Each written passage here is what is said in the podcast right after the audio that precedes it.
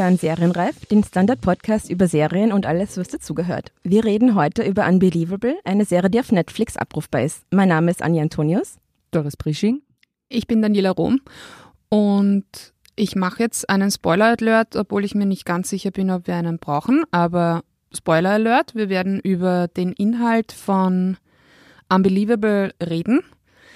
Eigentlich ist der Spoiler-Alert ein bisschen sinnlos, weil die Geschichte kann man kennen, die kann man nachlesen äh, online. Aber wie auch immer, wer nicht weiß, genau, wer nicht weiß, worum es genau geht und das auch vielleicht lieber erst einmal anschauen möchte, bevor er wissen möchte, wie wir das alles finden, ähm, hört vielleicht nicht jetzt gleich zu, sondern erst später. Doris, Magst du uns vielleicht einmal den Plot von Unbelievable in 30 Sekunden erzählen? Sehr gern. In Unbelievable geht es um die Geschichte einer jungen Frau, die äh, Opfer einer Vergewaltigung wird. Es handelt sich äh, sozusagen um eine Home Invasion. Der Täter vergeht sich an ihr und quält sie stundenlang. Nicht minder quälend ist das, was äh, sozusagen im Nachhinein passiert und darauf konzentriert sich die Serie. Es wird ihr nämlich, also der Frau, dem Opfer nicht geglaubt. Sie wird der Lüge bezichtigt ihre Glaubwürdigkeit wird in Frage gestellt und so lange, bis die ermittelnden Behörden, aber auch ihre Angehörigen ihr nicht glauben und es diese Vergewaltigung nie gegeben hat. Und zu dem Zeitpunkt schaltet sich dann äh, parallel dazu äh, zwei äh, Ermittlerinnen äh, an einem anderen Ort, nämlich in Colorado, dazu. Das sind die Detectives Karen Duval und Grace Rasmussen und die arbeiten an einem, an einem ähnlichen Fall und nach und nach stellt sich also heraus, dass es hier um etwas Größeres geht. Die äh, Sache folgt einer wahren Begebenheit. Und zwar einer Geschichte, die sich äh, im Jahr 2008 ereignet hat, nämlich äh, in Linwood, Washington und äh, zwei Jahre später dann die Ermittlerinnen äh, einen Serienvergewaltiger gestellt haben, der mit nach dem exakt äh, selben Tatschema äh, vorgegangen ist. Die Geschichte haben zwei Journalisten recherchiert und die haben mit ihrem Report einen Unbelievable Story of Rape äh, den Pulitzerpreis äh, gewonnen. Die Story ist zunächst für Audio adaptiert worden und ist dann eben im Buch nein, in Form eines Reports erschienen und äh, jetzt eben eine Serie auf äh, Netflix und äh, Showrunnerin ist Dani, das weißt du? Ähm, Susanna Grant äh, ist eine der, also eine der Drehbuchautorinnen, es sind glaube ich mehrere. Ähm, die kann man kennen äh, von so also Dingen, wo, wo man jetzt nicht gleich vielleicht einen Connex findet zu Unbelievable, nämlich zum Beispiel ähm, auf immer und ewig, wer sich noch erinnern kann, ja. irgendwann einmal kurz vor den 2000er Jahren, glaube ich, was, was haben wir gesagt, Dornröschen, glaube ich, ist Aschenputtel. es. Aschenputtel ist Drew es, genau. Barrymore. Mit Drew Bar Barrymore, genau. Andere Filme, also wo sie fürs Drehbuch verantwortlich war, ist Aaron Brockovich, wow. ähm, 28 Days mit Sandra Bullock, wenn sich ah, jemand, also die Rehab-Story, genau. Und unter anderem auch für einige Drehbücher äh, von Party of Five, auch eine 90er-Jahre-Serie. Ähm, also Susanna Grant äh, hat schon einiges Nummer. hinter sich mhm. und jetzt eben auch Showrunnerin äh, von Unbelievable. Äh, danke für den Plot, Doris. Vielleicht magst du auch gleich damit anfangen und äh, ähm, sagen, wie es dir eigentlich gefallen hat. Ja, also für mich ist es, äh, muss ich ganz ehrlich sagen, äh, die oder gehört zu den besten Netflix-Serien des Jahres. Äh, es hat allerdings für mich mit einem, also eingestiegen bin ich eher mit einer problematischen, äh, mit problematischen Erlebnissen, weil ich äh, die erste Folge gesehen habe und die äh, mir, also die fand ich natürlich irrsinnig schockierend. Da geht es eben um die Vergewaltigung.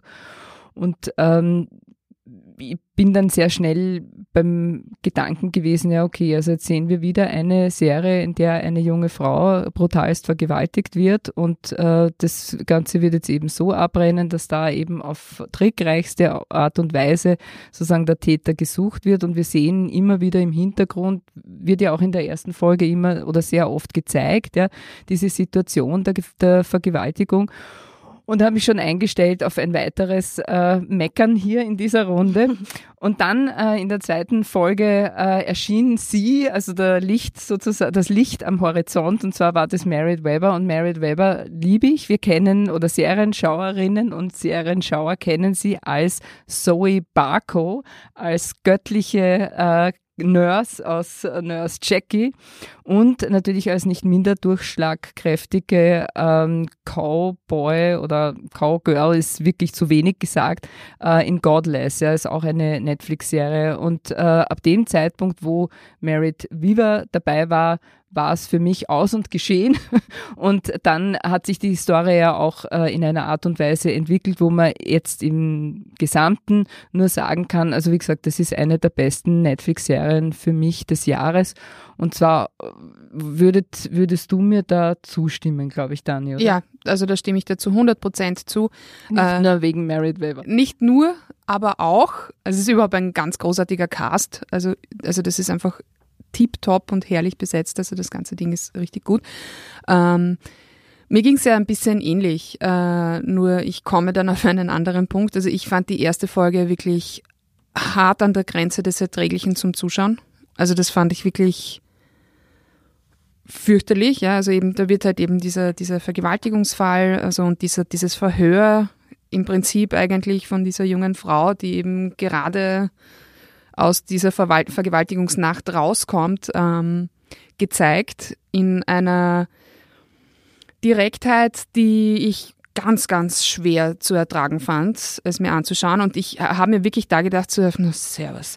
Also wenn das jetzt diese Serie ist, also da, da schaffe ich immer nur eine Folge am Stück. Das geht, also das, das ist einfach so hart, das ist so ja, das geht einfach nicht. Äh, ich habe dann aber trotzdem weil es mir dann auch egal war, einfach weitergeschaut. Und es gibt eben diese, also es, es dreht sich diese Geschichte einfach eben so um 100, um 180 Grad, ist das jetzt das richtige mathematische Bild, ja. Ähm, von nicht der 360. das, ja, das eben, das war die Frage. Äh, es ist nicht lustig. Nein. Von der ersten Folge in die zweite Folge. Und ab da war ich dann so gefesselt von dieser Geschichte und von dem, wie sie mir erzählt wird. Ähm, also ja, ich bin da deiner Meinung. Ich halte das auch für wirklich ein, eine herausragende Serie, die Netflix da produziert hat mit Unbelievable. Anja, wie siehst du das? Ja, ich bin schockiert, weil ich glaube, wir sind uns zum ersten oder zweiten Mal einig. Ähm, für mir auch ganz klar beide Daumen hoch. Ähm, ähnlich, ähnliche Gefühle in der ersten Folge, einfach nur eine unglaubliche Wut beim Zuschauen und dann ab der zweiten Folge diese zwei ähm, einfach fähigen Polizistinnen ist es wie Balsam irgendwie nach dieser nach dieser ersten nach diesen ersten mhm. 50 Minuten. Bei mir kommt noch dazu, ich bin ein Toni Collette Fangirl. Wenn sie mitspielt, kann es nur gut sein. Ähm, und für mich ist es auch so, dass die Serie prinzipiell ist es eine, ein ganz normaler Kriminalfall, wie man ihn in unzähligen anderen Serien sehen würde. Trotzdem wirkt diese Serie für mich wahnsinnig frisch und anders, weil sie eben viel anders aufrollt und angeht. Ich weiß nicht, ob es euch ähnlich ging. Ja, also mir ist es sehr ähnlich gegangen, weil es, glaube ich, einfach auch so ist. Ja, du hast, also ich kann dir da wirklich äh, völlig äh, oder 100 Prozent zustimmen. Äh, es beginnt ja nicht einmal so sehr damit, also das sind wir ja mittlerweile in Serien auch schon gewohnt, dass hier zwei Ermittlerinnen sind, sondern ähm, einfach diese Art, wie sich äh, die erste Folge von allen anderen dann auch unterscheidet, ja. Mhm. Und wie wir das wahrnehmen, nämlich so wie du auch gesagt hast, für mich war es auch eine totale Erleichterung, ja, jetzt zu sehen, dass die, äh, dass das Vergewaltigungsopfer äh, jetzt in, also in dem Fall in Colorado, ja, äh, plötzlich, dass man so eine Sache auch anders angehen mhm. kann, mhm. ja, und dass man, dass es, dass es eine Auswirkung hat, dass es, dass es nicht egal ist, ja, wie man danach gefragt wird, wie man danach untersucht wird, ja, und äh, und die die die das Interesse sozusagen an dem, was darum äh, passiert, was darum stattfindet, ist halt ein, ein ganz ganz anderes, ja, und ähm, und und das Zweite ist sozusagen auch noch in einem größeren Kontext zu sehen, dass wir hier Frauenfiguren haben, die äh, sich anders präsentieren dürfen in dieser Serie, oder Dani? Was mhm. sagst du? Ja, äh, auf jeden Fall. Also ich habe es auch irgendwo gelesen und ich kann diesem Urteil auch eben sehr viel abgewinnen, nämlich dass es eine, der, eine, eine wahnsinnig feministische Serie ist, nämlich auf ganz vielen Ebenen. Das ist erstens einmal natürlich eben, wie eine Vergewaltigungsgeschichte erzählt wird, wie sie uns auch gezeigt wird. Also da, da hat, hat sich ähm, Susanna Grant und halt eben alle, die daran beteiligt waren, die haben sich da viele Gedanken darüber gemacht, eben, dass das eben nicht in so eine Rape-Porn-Richtung irgendwie abdriftet, was wir immer wieder einmal zu sehen kriegen, gerade in Serien. Also wo man ja halt nicht besonders sensibel versucht äh, zu zeigen, ja. was das heißt und trotzdem eben aber auch diese Brutalität zeigt, die dieses mhm. Verbrechen in sich birgt.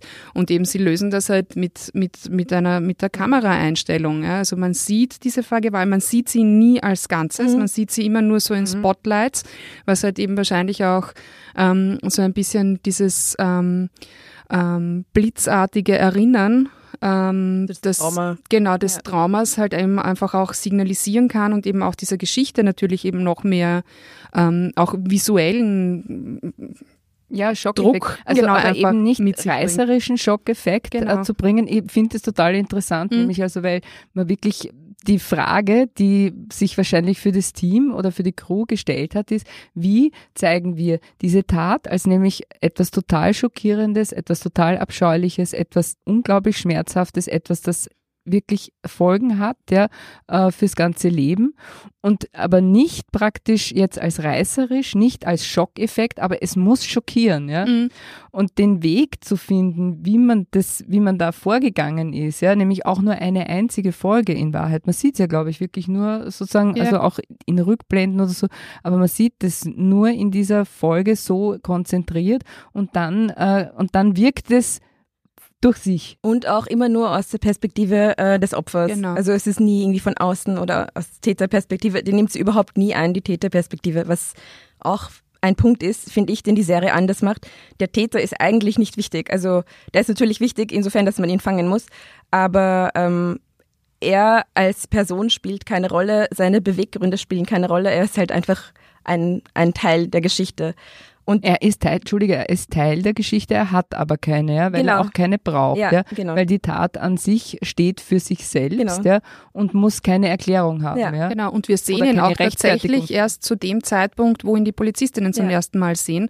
Also es gibt auch nicht, das gibt es ja dann auch immer wieder, eben diese Rückblenden und man sieht halt zeitgleich, Mindhunter macht das ja, also eben auch eine mhm. Netflix-Serie, die, es gibt Ähnlichkeiten, mhm ganz eine andere Geschichte, aber egal, also wo man halt eben quasi parallel immer auch sieht, was der Täter tut, um ja. halt äh, da auch ein Bild zu kriegen. Und darauf verzichtet man hier komplett.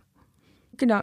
Ähm, und ich, für mich fängt es eigentlich, also dieses Andersartige von dieser Serie schon an bei der Charakterzeichnung der beiden Polizistinnen, mhm. ähm, weil die einfach so authentisch wirken und ähm, anders, also mir kommt vor, in 90 Prozent aller Polizistenserien sind die Polizisten also sowieso mal männlich meistens, ähm, dann sind sie immer extrem gequält, traumatisiert durch eigene Gewalterfahrungen, ähm, schauen immer wahnsinnig ernst, sind einfach arm.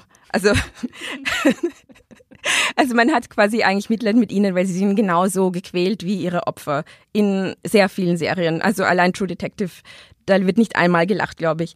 Und die sind einfach ganz normal, ähm, ganz normale Menschen mit ganz normalem Privatleben. Damit rechnet man überhaupt nicht mehr, dass sie beide äh, einen Partner haben, der sie auch unterstützt. Der, also es gibt da keine Probleme die über normale Alltagsprobleme hinausgehen. Das sind keine Alkoholiker etc. etc. Mhm. Also es wissen eh alle, welche Probleme die Polizisten in Serien immer haben. Das kommt da nicht vor. Ähm, und und dann, finde ich, spielt es auch eine Rolle bei den Polizisten aus der, also die zwei Männer aus der ersten Folge, die die könnten ganz leicht einfach als zusätzliche Bad Guys eingeführt mhm. werden, so die unsensiblen alten Männer. Natürlich können die das nicht, aber das wird nicht gemacht. Die haben trotzdem sie sind trotzdem nicht unsympathisch. Sie sind einfach in der, in der Situation keine guten Polizisten und machen ihren Job nicht. Aber sie sind deswegen keine Monster und das finde ich auch ähm, bemerkenswert in dieser Serie. Ich finde ja, man sollte diese erste Folge, die sollte man wirklich auf allen Polizeischulen dieser Welt vorspielen, als wie man es auf jeden Fall nicht macht. Also das ist, das, das habe ich mir dann im Nachhinein auch noch einmal, da habe ich mich noch einmal gefragt und ich habe mir tatsächlich die erste und die zweite Folge noch einmal angesehen, ähm, weil ich das eben noch einmal sehen wollte. Ähm, ich hatte beim ersten Mal ansehen, hatte ich so ein bisschen das Gefühl, man hat ja halt in die erste Folge so richtig alles reingepackt. Ja. Also die machen ja wirklich alles falsch, was man falsch machen mhm. kann. Ja. Also sie, sie, sie, sie, sie befragen diese junge Frau quasi drei Sekunden, nachdem der gerade irgendwie ihre Wohnung verlassen hat, die völlig traumatisiert ist, der setzt sich hin und sagt, sie, reden wir, erzählen Sie uns einmal, ja, dann wird sie 23 Mal dasselbe gefragt, die weiß schon selber nicht mehr, wo vorne und hinten ist. Diese Untersuchung in diesem Krankenhaus ist fürchterlich auf allen Ebenen. Das ist eine unempathische Katastrophe, die da einfach abbrennt. Ja. Wir sind da wieder bei dem Punkt, den du jetzt gesagt hast, Anja. Die mhm. machen das alle nicht, weil sie bösartig ja, sind, sondern ja. das ist einfach so, wie man, da hat ja. sich einfach niemand irgendwas anderes dazu überlegt und so eben, machen wir das einfach. Das ist eben das Unglaubliche an dieser, an dieser Folge auch, ja. Also, dass das eben sozusagen einem System äh, immanenten, äh, einer systemimmanenten Vorgehensweise geschuldet ist, ja. Der, der erste kommt rein, der ist nicht, äh, der hat etwas sowas wie Empathie einfach nicht gelernt, ja. Mhm. Das steht nicht am Programm, äh, er ist nicht unfreundlich, er ist nur, natürlich siehst du, er ist total überfordert mit der Situation, ja, weil er halt natürlich auch nicht weiß, ja, Frau und so weiter. Und du siehst wirklich, so wie du sagst, was schief laufen kann, läuft schief, ja. Und mhm. dann eben hast du, was macht es mit der Person, ja. Mhm. Und das Ganze bleibt ja im Grunde genommen bis zum Schluss, ja, ein, ein, ein, ein Mysterium, ja, weil, weil, also ich habe ja auch gelesen, also dass sie dann zum Schluss aber schon 150.000 Dollar von der Stadt bekommen hat. Ja. Das war in der Serie nicht, in der Serie sind wir schon? Ja. Oh ja. Okay, ja, dann habe ich es verpasst, aber ich habe nämlich nur diese 500 Dollar. Äh, nein, nein, nein, nein. Das kommt auch hin, dass, also sie geht dann zum Am also sie, sie lässt sich beraten von einem Anwalt, der eben dann auch sagt, er könnte noch mehr mhm. rausschlagen. Ja. Und sie ihr also reicht das sind die 150.000, ja. okay. Ja. Ja, also auf jeden Fall, also was, was für mich eben sozusagen da auch noch herausragt, wenn ich das bei mhm. dir ergänzen darf, ist äh, eben die Charakterzeichnung der Ermittlerinnen, nämlich äh, dahingehend, dass sie nicht nur gut sein dürfen, mhm. uneingeschränkt gut, ja. Also jetzt nicht nur als Personen, sondern als, äh, als, als professionelle Ermittlerinnen und sie dürfen aber eben auch, ich glaube, du hast das eh schon gesagt, ein funktionierendes mhm. Privatleben mhm. haben und zwar auch äh, auf Basis dessen, dass sie erfolgreich sind im Beruf. Weil das sehen wir ja auch immer wieder. Ja? Also dass quasi, sobald die Frauen erfolgreich sind in ihrem Beruf, ich denke zum Beispiel an die, an, an Borgen, ja, wo mhm. die, äh, wo das Staatsoberhaupt sozusagen äh, oder wo, wo sie Staatsoberhaupt wurde und äh, ab dem Zeitpunkt mehr oder weniger die Ehe äh, kaputt war. Äh, das, das, was sagt uns das? Ja, das geht nicht zusammen. Ja, also Karriere und äh, Pri privates Glück äh, mhm. passen nicht zusammen. Das muss man dieser Serie, die toll ist, borgen alles, aber das kann man ihr schon ein bisschen auch zu, zu, zur Last lesen. Diese Frauen haben äh, Männer, die einfach für sie da sind und die verstehen, die ihnen den Rücken stärken und wo man sagen kann, ja, also das ist eine Partnerschaft, ja, eine partnerschaftliche Beziehung und das funktioniert und die dürfen auch weinen, die dürfen auch, äh, ich weiß nicht, ja, die dürfen halt auch traurig sein und die dürfen Fehler ja, machen. Rumfahren. Genau. Ja, also das dürfen ja. die nämlich auch. Ja, genau. Also es ist völlig, völlig normal und das fand ich irgendwie auch so äh, wohltuend anders. Ähm, und für mich kommt noch dazu, dass ich habe das Gefühl, dass ich schon so konditioniert drauf bin oder man als Zuseher schon so konditioniert drauf ist, dass die Frauen äh, in solchen in solchen Rollen in, in diesen Berufen, die erfolgreich sind, die sind nur deshalb so erfolgreich, weil sie irgendein Trauma aufarbeiten. Und mir fallen aus dem Stand, glaube ich, zwei Serien ein, wo das so ist, die äh, entweder selber Vergewaltigungsopfer sind oder ja. Resultat einer Vergewaltigung und darum ähm, rennen sie dem so hinterher und wollen ihren Job möglichst gut machen. Und die zwei wollen einfach wirklich ihren Job nur gut machen, mhm. weil sie ihn ernst nehmen und ähm, weil sie einfach wirklich gut sind. Also genau, und das ist auch sehr anders, finde ich. Ja, ich meine, es ist nichts dagegen einzuwenden, ja, wenn ein Ermittler oder eine Ermittlerin in einer Serie, wenn es da Brüche gibt oder so, ja, mhm. weil ich meine, im Grunde genommen, sagen, interessiert die Figur natürlich schon mehr, ja. Äh, aber in dem Zusammenhang, ja, ist es schon gut, ja, dass die so funktionieren, wie sie funktionieren, nämlich als, äh, wie soll man sagen, ja, durchaus auch in gewisser Weise äh, Licht gestalten, weil rundherum ja alles so kaputt ist, mhm. ja. Und deswegen müssen die ja im Grunde genommen auch ja. ein bisschen, und das haben sie ja offensichtlich auch, also wenn man die wahre Geschichte, den wahren Hintergrund äh, hernimmt. Ne? Was, was ich auch glaube, also was zumindest für mich sicherlich auch ein Punkt ist, was diese Serie richtig macht und was besonders ich ganz gerne mal anderen Serien ankreide, ist, sie konzentrieren sich einfach auf eine Geschichte. Mhm. Es gibt eine Geschichte und die erzählen sie einfach konsequent durch acht Folgen durch. Eben, deswegen gibt's diese ganzen Nebenplots, ja. diese ganzen, oh mein Gott, ich muss aber auch noch eine Rückblende in die Kindheit von Karen Duval machen, weil da irgendetwas passiert ist, was jetzt sie erinnert, wenn sie einen roten Luftballon sieht. Hm. Wir kennen das alles. Das ist manchmal gut und manchmal schön, manchmal aber auch wirklich einfach super langweilig ja. und braucht ja. einfach niemand. Niemand braucht es für die Geschichte. Und ich glaube, das ist wirklich auch eins dieser Erfolgsrezepte bei Unbelievable. Das ist eine Geschichte, die wird konsequent durcherzählt, mhm. von Anfang bis Ende. Und that's it. Und mehr muss es manchmal halt einfach auch gar nicht genau. sein. Und es ist wahnsinnig sachlich erzählt und unaufgeregt und nicht, dass ich jetzt ähm, schon Erfahrung mit Polizeiarbeit hätte, aus welchen Gründen auch immer. Aber ich glaube, also es wirkt zumindest recht authentisch, weil man sieht, wie viel Papierarbeit das eigentlich ist, wie viele Sackgassen, ähm, wie frustrierend oft, ähm, also wie viele Hindernisse die stoßen. Es ist, gibt keine Verfolgungsjagden, es gibt keine Schießereien, es ist recht es plätschert irgendwie so dahin und ich kann mir vorstellen, dass das recht nah an der mhm. Wahrheit oft ist. Also dahin plätschern ist ja für mich jetzt grundsätzlich kein Qualität. Nein, nee, äh, aber Merkmal. ich meine es nicht negativ. Na, aber, aber da möchte ich gern anknüpfen, weil das ist so ein bisschen der klein, klein äh, Kritikpunkt, den ich habe weil du sagst, dahin plätschern, äh, im zweiten Drittel oder ab der zweiten Hälfte bin ich der Meinung, dass man schon ein bisschen straffen hätte können. Ja, also das ist sozusagen dem Serienprinzip geschuldet, wo ich mir manchmal denke, mh, also wenn ihr jetzt irgendwie zwei Folgen weniger gemacht hätte, dann wäre es wirklich, wirklich perfekt. Oder was sagst du? Ja, also es ist tatsächlich so, dass es ja, es ist aber es redundant, ja, und, und auch quasi, ich meine, das sozusagen in der vorletzten Folge meiner Erinnerung nach wird ja quasi das Ganze aufgedeckt und dann ist es schon ein bisschen, ja, dass man sozusagen das Ganze jetzt zeigt, ja, dass es eben halt auch eine, sowas wie eine Harmonie und ein, ein, ein, ein, ein, ein nettes Ende jetzt in dem Sinn auch geben darf, ja. Ich bin total einverstanden, aber es ist ein bisschen für mich äh, überstrapaziert. Anja? Ich sehe ich eigentlich auch nicht so. Und ich finde sogar, wenn du das nette Ende erwähnst, äh, meinst du das Gespräch zwischen den beiden Frauen am Ende? Weil ich finde sogar da vermeiden sie dieses, diesen Schlussmonolog, diesen rührenden, weil äh, ich glaube, Toni Collette sagt sogar, oh, we're not going to women bond now. Also mhm. es ist so, es bleibt bis zum Ende super sachlich. Ich ja. mag das eigentlich total. Nein, also den, auf das Ende möchte ich auch nicht verzichten auf dieses, aber wie gesagt, also wie es dann sozusagen ein bisschen mehr und, die, und diese äh, katholische oder was ist sie, zu welchen, weil sie da in die Kirche geht, wird nicht katholisch sein ja, jetzt, aber, aber eben dieses kirchliche Christlich. Ding, das hätte man weglassen können. Ja, also mm. die, nein, das brauche ich nicht.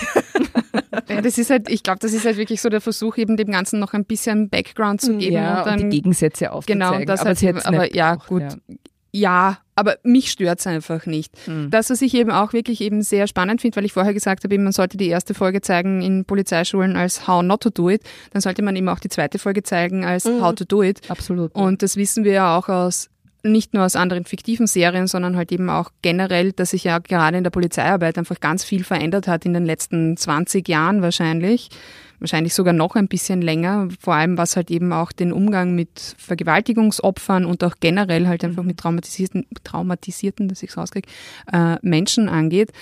Und ich finde, das ist halt etwas, was ähm, diese Sachlichkeit, die du jetzt mhm. angesprochen hast, Anja, ich finde, das transportiert das auch so, also das transportiert diese Serie auch so gut. Ja? Also dieses, ähm, wenn man sich da Gedanken darüber macht, dann kommt man natürlich zu dem Punkt, dass ein Verhör so wie, also unter Anführungszeichen, aber eine Befragung, so wie sie in der ersten Folge durch die Polizisten stattfindet, einfach nichts ist, was man in ja. so einem Fall machen kann oder machen sollte. Ähm, und das fand ich schon sehr beeindruckend, ähm, wie da einfach Polizeiarbeit gezeigt wird. Ja? Sowohl im Worst Case als auch im Best. Case.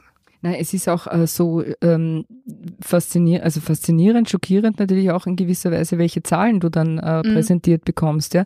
Weil äh, es gibt ja eben dann zum einen das habe ich mir hier aufgeschrieben, äh, dass äh, laut Statistik Polizisten ihre Frauen zwei bis viermal häufiger schlagen und in Florida ist ein Drittel davon noch im Dienst und dann sagen sie, niemand ist schuld und es interessiert auch niemanden. Ja, und das wird schon so sein. Ja.